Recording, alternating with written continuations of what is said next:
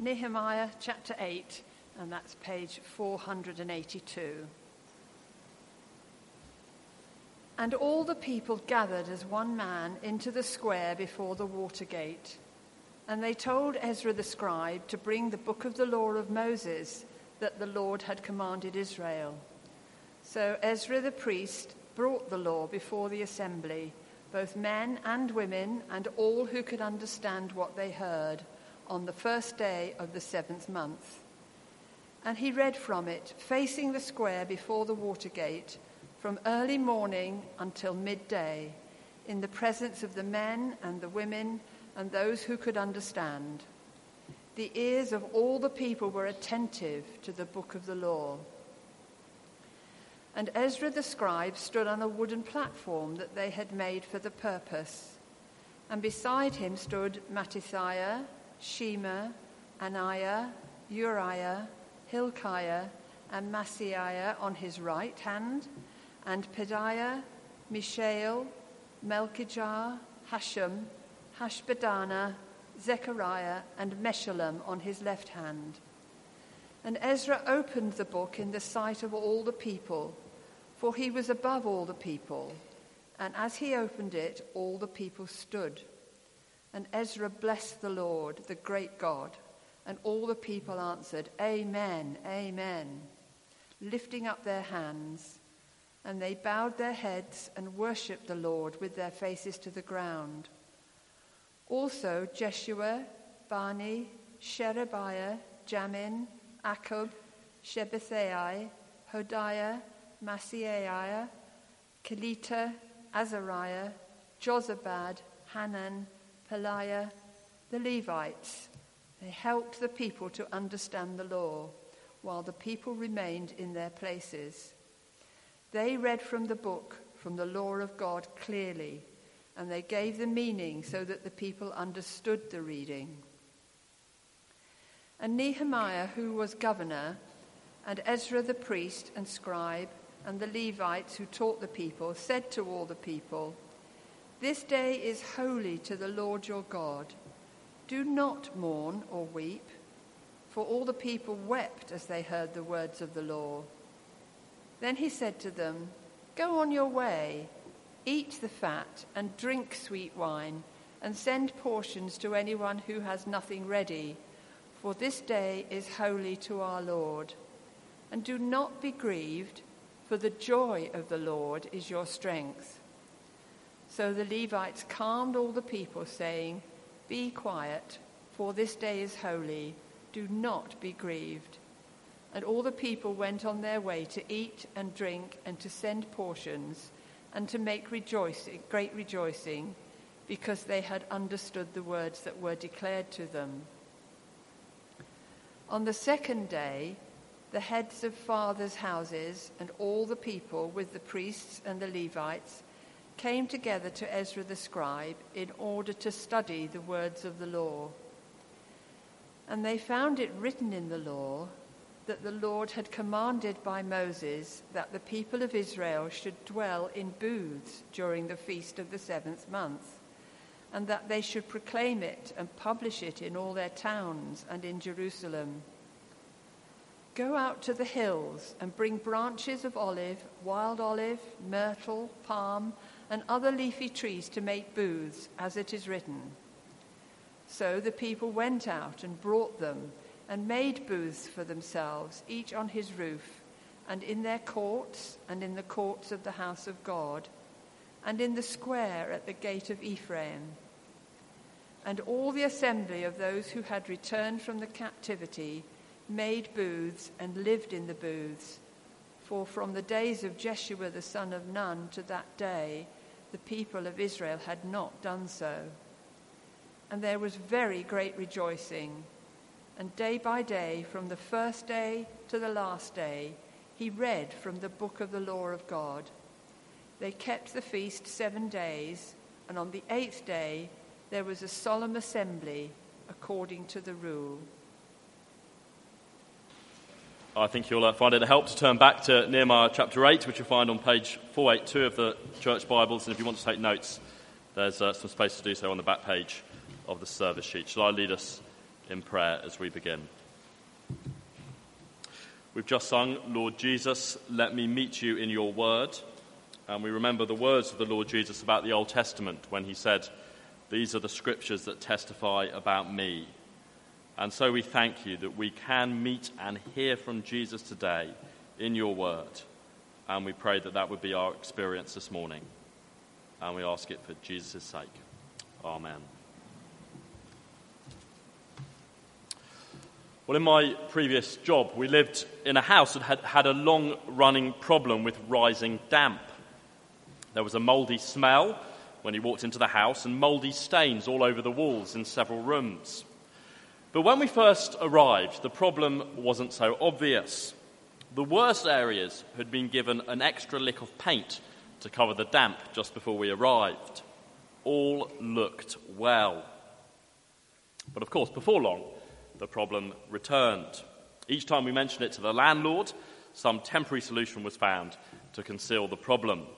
But it never lasted because the root problem remained. There was a deep rot in the core of the walls. Well, in the autumn, we looked at the first seven chapters of this Old Testament book of Nehemiah. They tell the story of the rebuilding of the walls of Jerusalem and are a wonderfully encouraging tale of how God's people triumphed amidst adversity and opposition. We left the story with the building work now completed. And we might have been forgiven for thinking that that would be the end of the book of Nehemiah. After all, Nehemiah's great project had now been finished. But over the next few weeks, as we read the rest of the book, we'll see that that wasn't the end of the story. Because a greater, more important, and far more difficult building project still remained. You see, although the external walls of the city now stood firm and all looked well, internally there was still a deep rot. You may remember that again and again when we looked at the opening half of the book, we noted that the New Testament views the Old Testament city of Jerusalem as a picture of God's people. If we're Christians, we are now the true Israel, the city in which God dwells. And we look forward to a new heavenly Jerusalem. And the tragedy of Nehemiah is that while the physical city had been rebuilt, a deep rot still beset the spiritual city the people of God. Because the hearts of the city's inhabitants were still mouldy, unfit for God's presence. Nehemiah understood that the ongoing problem of sin that had plagued Israel throughout her history hadn't gone away.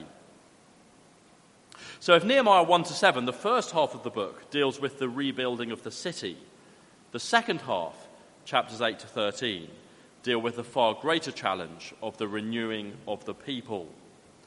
External rebuilding gives way to inward renewal. And today we see that the path to renewal begins with the Word of God. We've got two headings, two things that we can learn from God's people in Nehemiah 8. Here's the first they had a hunger to hear God's Word, a hunger to hear God's Word. Let me read the beginning of verse 1. We're told, and all the people gathered as one man into the square before the water gate. You may recall that in the previous chapter, chapter 7, we're given a long list of all the people who'd returned to Judah after the exile in Babylon had ended. They were divided into different families and professions. But here they all assembled together on their own initiative. All the people gathered as one we're told. And in verse 2, Nehemiah tells us the crowd consisted of men, women, and children. So, what was it that caused all these different people from different strands of society to unite together? Let's look at how verse 1 continues. And all the people gathered as one man into the square before the water gate. And they told Ezra the scribe to bring the book of the law of Moses that the Lord had commanded Israel. So Ezra the priest brought the law before the assembly, both men and women, and all who could understand what they heard, on the first day of the seventh month. There aren't many occasions when vast crowds of different types of people willingly assemble. I guess we sometimes see it when, they, when there are high profile protests or marches, such as the recent Women, Women's March, or for football matches or for special events like New Year's Eve or a royal visit. But notice what prompted this great gathering of the people. They told Ezra the scribe to bring the book of the law of Moses that the Lord had commanded Israel. They gathered because they wanted to hear God's word read and taught. It's very striking, isn't it? The people call for the preacher. They had a hunger to hear God's word. This is actually the first appearance that Ezra makes in the book of Nehemiah. If Nehemiah was the great governor of the people, exercising secular leadership, Ezra was their great preacher, exercising spiritual leadership. And it's striking, I think, that what the people wanted to hear was the book of the law of Moses. That is, the first five books of the Bible as we have it today. You see, they were wanting to embark on a new era in Israel's history, to turn over a new leaf. But in order to do so, they went back to an old book, to the law.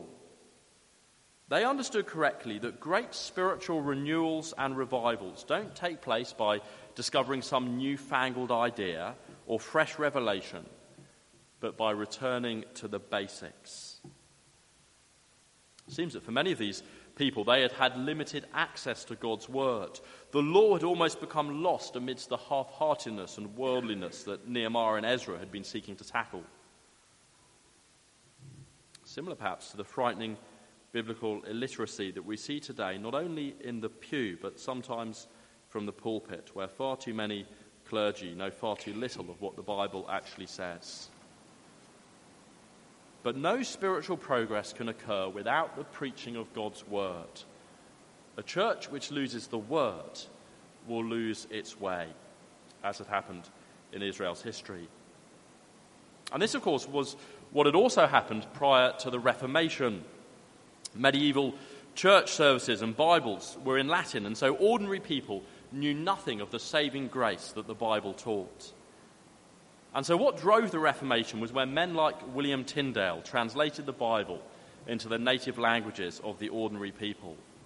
And it led to a great rediscovery of God's Word and a fresh appetite for it, just like the one that we see here in Nehemiah 8. Just look what happened when the people were assembled. Verse 3. We're told, and Ezra read from it, from the law, facing the square before the water gate from early morning until midday, in the presence of the men and the women and those who could understand. And the ears of all the people were attentive to the book of the law. A couple of weeks ago, I preached at a church where I was told in advance that the congregation would be grumpy if I spoke for more than 15 minutes. But Ezra's sermon here probably lasted six hours. Imagine that. And yet, Nehemiah tells us that the ears of all the people were attentive to the book of the law. Now, the word assembly, which is uh, used uh, in verse 2 here to describe the gathering that took place, is the word that's used in the New Testament to describe the church. It looks back to the giving of the law at Mount Sinai which, Sinai, which is often described in the Old Testament as the day of the assembly or the day of the church. In fact, I think we're perhaps supposed to notice parallels with Sinai here. Ezra seems to be a kind of new Moses, and Nehemiah perhaps a new Joshua. Ezra teaches the law of Moses to the assembly from high up on a wooden platform, just as Moses received the law high up on a mountain on the day of the assembly. But the point is that what we have here is supposed to be something of a model for the New Testament church, the assembly of God's people. And it reminds us that we gather together primarily to hear God's word taught, just as Ezra taught it here. And so we would do well to ask ourselves, wouldn't we, if we share the hunger for God's word that uh, we see here in Nehemiah 8? Do we look for, forward to hearing God's word taught? Or is it secretly the part of the service we want to get out the way as soon as possible and where we switch off mentally. If it is, then we probably haven't understood what these people understood that spiritual renewal and progress always begins with God's word. That's why they respond as they do to the Bible being taught. Just have a look at verse 5. We're told, and Ezra opened the book in the sight of all the people, for he was above all the people. And as he opened it, all the people stood. And Ezra blessed the Lord, the great God, and all the people answered, Amen, Amen, lifting up their hands. And they bowed their heads and worshipped the Lord with their faces to the ground. I don't think this is a, a blueprint for exactly what we should do every time the Bible is opened, but it does reveal the people's attitude to the Bible. Did you notice how, in a sense, they treated the opening of the Bible as if God Himself were with them, raising their hands, bowing, and worshipping the Lord? Now, sometimes we evangelical Christians have been criticized for so called bibliolatry, for worshipping the Bible rather than Jesus. But do you see that while, of course, it's not the pages of the Bible that we're to worship, that nonetheless you can't put a cigarette paper between the Bible's words and God? To hear the Bible taught is to be in the presence of God as surely as Moses was on Mount Sinai. No wonder the people bowed down as the law was read. There's no greater spiritual experience, no deeper intimacy with God possible than when the Bible is opened up and we hear God speaking to us. As John Calvin put it, we owe to the Scriptures the same reverence which we owe to God. Elsewhere, he writes, as often as the Word of God is set before us, God is present. I wonder if we view the Bible in that way. If we come to it, to it with a sense of awe, because in it we meet and hear from the living God Himself. I guess this also explains the commitment to God's word that we see throughout Nehemiah chapter 8. Uh, just have a look. So, not only does uh, Ezra preach the Bible for a whole morning, but in verse 8, we learn that his assistants read it and gave the meaning of it to the people. It's a reminder of the importance of Bible teachers and why we need to come to church to hear sermons so we can understand the meaning of the Bible as it's explained to us by those set aside to do so.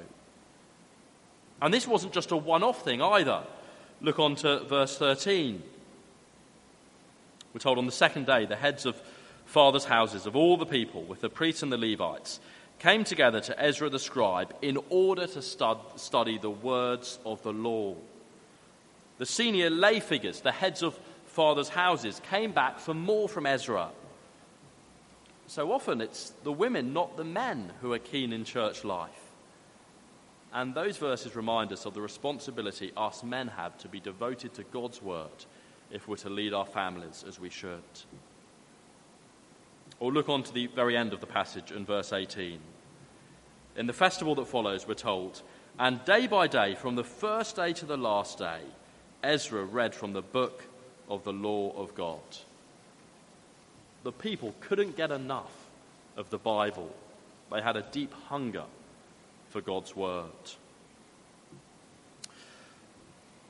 So, this is how spiritual renewal begins with a hunger for God's word. Perhaps some of us here are, are conscious of feeling spiritually dry at the moment, distant from God. Perhaps our Christianity is a, perhaps a bit like Israel's uh, uh, faith here in uh, Nehemiah. We look the genuine article with pristine new walls on show, as it were. But if we're honest, there's a, a deep rot on the inside. And if that is us, well, what we need to do is to go back to basics this morning. Not to pursue something new, but to hear God's word taught afresh, to be attentive to it, and to come back to it again and again as we immerse ourselves in it, as these people did. They had a hunger for God's word. But that's not all, because secondly, the people also had a hunger to respond to God's word, a hunger to respond to God's word. In fact, this was the evidence of their reverence for the scriptures. It's easy, I think, isn't it, to hear God's word, but not to heed God's word. To be challenged by the Bible, but not to be changed by the Bible. But as the American evangelist D.L. Moody put it, the Bible was not given for our information, but for our transformation. We're not to listen to sermons merely to master the Bible, but to be mastered by it. And in Nehemiah 8, we see the Bible not only being read, but people responding to it. And notice that they do so in three particular ways. First of all, there's remorse. Remorse. Look with me at verse 9. And Nehemiah, who was the governor, and Ezra, the priest and scribe, and the Levites who taught the people, said to all the people, This day is holy to the Lord your God. Do not mourn or weep. For all the people wept as they heard the words of the law. All the people wept. God's word is often uncomfortable to hear because it exposes our sin. It shows us how far short of God's standards we fall. It convicts us. And that's painful and humbling. But it ought also to lead to a right remorse as we're confronted by our sin before a holy God. And that seems to be what was going on here. All the people wept as they heard the words of the law. They realized how much of the law they hadn't been keeping, how much of the law they'd allowed to fall into disuse, how by disregarding his word, they had disregarded God himself. And it grieved them. Alongside the Reformation, I guess the other great time of spiritual renewal in English history occurred during the Great Awakening of the 18th century, when thousands of ordinary people were converted through the preaching of the gospel. George Whitefield was arguably the chief leader of the revivals that took place. Despite being a Church of England clergyman, he'd found himself kicked out of churches and pews locked to him because of his gospel preaching. And so he began instead to preach outside in the open air to those who never normally hear the gospel or darken the door of a church building. One of his first open air sermons was to a group of coal miners in Bristol as they emerged from the pit after a day's work. It was said that they'd never heard uh, the Bible taught before. The account was recorded like this About 200 men gathered as Whitefield spoke of hell as being black as their pit and of the certainty of judgment. He talked about Jesus, who was a friend of publicans and sinners, and came not to call the righteous, but sinners to repentance. He spoke of the cross and the love of God. Suddenly, he noticed tears coming from the eyes of a young man on his right. These tears were forming a, a pale streak on his grimy face.